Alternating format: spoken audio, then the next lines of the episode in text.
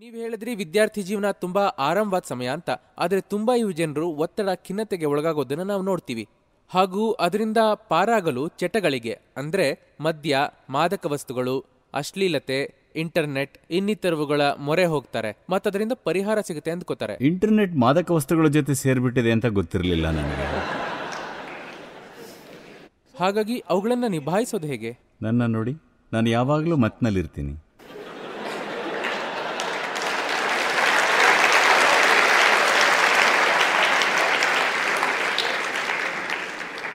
ಯಾವತ್ತೂ ಮಾದಕ ವಸ್ತು ತಗೊಂಡಿಲ್ಲ. ಆದರೆ ನೀವು ತಿಳ್ಕೋಬೇಕು. ಯಾವುದೇ ಉತ್ತೇಜಕಗಳು, ಏನೇ ಉತ್ತೇಜಕಗಳನ್ನು ನೀವು ಹೊರಗಿಂದ ತಗೊಂಡರೂ ಮೂಲಭೂತವಾಗಿ ಮನುಷ್ಯನ ಅನುಭವಗಳು ಎಲ್ಲ ರೀತಿಯವು ಉಂಟಾಗೋದು ಒಳಗಿಂದ ಮಾತ್ರ. ಇಲ್ಲಿ ಪ್ರಶ್ನೆ ಏನು ಅಂದರೆ, ನೀವು ಪುಷ್ ಸ್ಟಾರ್ಟಲ್ಲಿದ್ದೀರಾ ಅಥವಾ ಸೆಲ್ಫ್ ಸ್ಟಾರ್ಟಲ್ಲಿದ್ದೀರಾ ಯಾವುದು ಉತ್ತಮ ತಂತ್ರಜ್ಞಾನದ ಪ್ರಕಾರ? Self start. ಹಾಗಾದರೆ ನಾನು ನಿಮ್ಗೆ ಹೇಳಿಕೊಟ್ರೆ.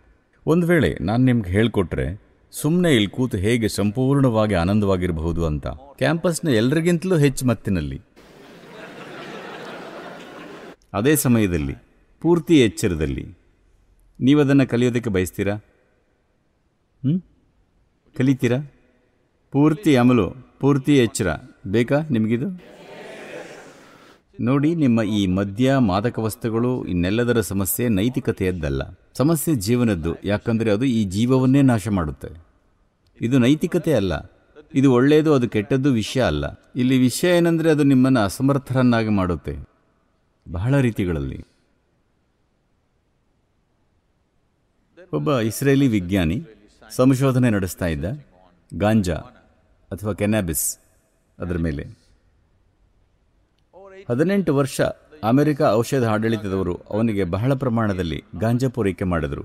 ಅವನು ಸಂಶೋಧನೆ ನಡೆಸ್ತಾ ಹೋದ. ಆದರೆ ಹದಿನೆಂಟು ವರ್ಷ ಆದರೂ ಏನೂ ಗಮನಾರ್ಹವಾದದ್ದನ್ನು ಕಂಡುಹಿಡಿಯಲಿಲ್ಲ ಎಂಬತ್ತನೇ ದಶಕದ ಮಧ್ಯದಲ್ಲಿ ಮಾದಕ ವಸ್ತುಗಳ ವಿರುದ್ಧ ಹೋರಾಡುತ್ತಿದ್ದ ಅಮೆರಿಕ ಸಂಸ್ಥೆಗಳು ತಮ್ಮ ಹೋರಾಟದ ನೀತಿ ಬದಲಿಸಿ ಮೆಕ್ಸಿಕೋ ಮತ್ತು ದಕ್ಷಿಣ ಅಮೆರಿಕದ ಪೂರೈಕೆದಾರರ ವಿರುದ್ಧ ಹೋರಾಡೋ ಬದಲು ರಸ್ತೆಗಿಳಿದು ಹೋರಾಡಕ್ಕೆ ನಿರ್ಧರಿಸಿದರು. ಅದರ ಬಳಕೆದಾರರ ವಿರುದ್ಧ. ಹಾಗಾಗಿ ಅವರಲ್ಲಿ ಯಾರೋ ಹೇಳಿದ್ರು, ಇದು ಸರಿಯಲ್ಲ. ನೀವು ಈ ಮನುಷ್ಯನಿಗೆ ಅಷ್ಟು ದೊಡ್ಡ ಪ್ರಮಾಣದಲ್ಲಿ ಗಾಂಜಾ ಕೊಡ್ತಿದ್ದೀರಿ. ಅದನ್ನ ಅವನು ಏನ್ ಮಾಡ್ತಿದ್ದಾನೆ ಅಂತ ಗೊತ್ತಿಲ್ಲ. ಹದಿನೆಂಟು ವರ್ಷದ ಸಂಶೋಧನೆಯಲ್ಲಿ ಏನೂ ಕಂಡುಹಿಡಿದಿಲ್ಲ. ನಂತರ ಅವನು ಇಸ್ರೇಲ್ಗೆ ಹೋದ. ಇಸ್ರೇಲ್ ಸರ್ಕಾರ ಅವನ ಕೆಲಸ ನೋಡಿ ಅವನಿಗೆ ದೊಡ್ಡ ಪ್ರಮಾಣದಲ್ಲಿ ಗಾಂಜಾ ಕೊಡಕ್ಕೆ ನಿರ್ಧಾರ ಮಾಡಿತು. ಮತ್ತೆ ಮೂರುವರೆ ನಾಲ್ಕು ವರ್ಷಗಳ ನಂತರ ಅವನು ಕಂಡು ಹಿಡಿದಿದ್ದೇನೆಂದರೆ ಮನುಷ್ಯನ ಮೆದುಳಲ್ಲಿ ಮಿಲಿಯನ್ ಗಟ್ಟಲೆ ಕೆನಾಬಿಸ್ ಗ್ರಾಹಕಗಳಿವೆ ಅಂತ. ನಂತರ ಅವನು ಈ ಪ್ರಶ್ನೆಯನ್ನು ಬೇರೆ ಬೇರೆ ಕ್ಷೇತ್ರದ ವಿಜ್ಞಾನಿಗಳಿಗೆ ಹಾಕಿದ. ಮಾನವಶಾಸ್ತ್ರಜ್ಞರು ಇದನ್ನು ಪರಿಶೀಲಿಸಿ ಹೇಳಿದ್ರು, ಹಿಂದೆ ಯಾವುದೋ ಒಂದು ಕಾಲದಲ್ಲಿ ಬಹುಶಃ ಎಲ್ಲ ಮನುಷ್ಯರು ಗಾಂಜಾ ಸೇರ್ತಾ ಇದ್ರು, ಅದಕ್ಕೆ ಈ ಗ್ರಾಹಕಗಳಿವೆ ಅಂತ. ಆಮೇಲೆ ಅಂದರೂ ಇದು ಅಸಂಬದ್ಧ. ಯಾಕಂದ್ರೆ ಜಗತ್ತಿನ ಬಹಳ ಭಾಗಗಳಲ್ಲಿ ಗಾಂಜಾ ಇರಲೇ ಇಲ್ಲ. ಒಬ್ಬ ಎಸ್ಕಿಮೋನಲ್ಲಿ ಸಹ ಈ ಗ್ರಾಹಕಗಳಿವೆ. ಆದರೆ ಅವನು ಈ ಥರದ್ದೇನೂ ನೋಡೇ ಇಲ್ಲ. ನಂತರ ತುಂಬ ಪರಿಶೀಲನೆ ನಡೀತು. ಕೊನೆಗೆ ನರವಿಜ್ಞಾನಿಗಳು ಇದನ್ನು ಹೇಳಿದರು. ಏನೆಂದರೆ, ಯಾವಾಗಲೂ ಮನುಷ್ಯನ ಮೆದುಳು ಕೆನಾಬಿಸ್ಗಾಗಿ ಕಾಯ್ತಾ ಇರುತ್ತೆ. ಅಂದರೆ, ಮಾದಕತೆ ತರಿಸುವ ವಸ್ತುಗಳಿಗಾಗಿ. ಅದು ಹೊರಗಿನಿಂದ ಬರುತ್ತೆ ಅಂತಲ್ಲ. ಒಳಗಿಂದಲೇ ಅದನ್ನ ಉತ್ಪಾದಿಸಬಹುದು ಅದರಿಂದಲೇ ಈ ಗ್ರಾಹಕಗಳಿವೆ ಅಂತ. ಇದು ನಮ್ಗೆ ಯಾವಾಗಲೂ ಗೊತ್ತಿದ್ದ ವಿಷಯ. ನಾನು ನಿಮಗೆ ತೋರಿಸ್ಬಲ್ಲೆ. ನಾನಂತೂ ಹೇಗೂ ಇದ್ದೀನಿ. ಆದರೆ ನನ್ನ ಕಣ್ಣು ನೋಡಿ ನಾನು ಸದಾ ಮತ್ತಲ್ಲಿರ್ತೀನಿ. ಆದರೆ ಒಬ್ಬ ಎಷ್ಟು ಎಚ್ಚರವಾಗಿರ್ಬೋದು ಅಷ್ಟು ಎಚ್ಚರವಾಗೂ ಇರ್ತೀನಿ. ಬದುಕಲ್ಲಿ ನಿಮಗೆ ಅಮಲು ಅನ್ನೋದು ಗೊತ್ತಿಲ್ಲ ಅಂದರೆ ನಿಮಗೆ ಸಂಪೂರ್ಣ ನಿರಾತಂಕ ಅಂದರೆ ಏನು ಅಂತ ಗೊತ್ತಾಗಲ್ಲ. ನಿಮಗೆ ನಿರಾತಂಕ ಅಂದರೆ ಏನು ಅಂತ ಗೊತ್ತಿಲ್ಲದಿದ್ದರೆ ನೀವು ಬದುಕಲ್ಲಿ ಎಂದೂ ದಾಪಕಾಲ ಹಾಕಿ ನಡೆಯಲ್ಲ. ನೀವು ಬರೀ ಅರ್ಧ ಹೆಜ್ಜೆ ಹಾಕಿ ನಡೀತೀರ. ಯಾವಾಗಲೂ.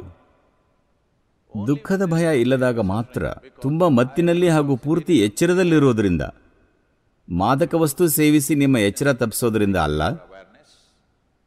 ಆದರೆ ನಿಮ್ಮ ವ್ಯವಸ್ಥೆಯನ್ನ, ಮಾನವ ಜೀವ ವ್ಯವಸ್ಥೆಯನ್ನ, ಅದರ ಉಚ್ಚತಮ ಕ್ಷಮತೆಯಲ್ಲಿರಿಸೋದ್ರಿಂದ ಈಗದು ತನ್ನಲ್ಲೇ ತಾನು ಪರಿಪೂರ್ಣ. ಸದಾ ಆನಂದಭರಿತ. ಈಗ ನೀವು ಯಾವುದರ ಬಗ್ಗೆನೂ ಚಿಂತಿಸೋದಿಲ್ಲ.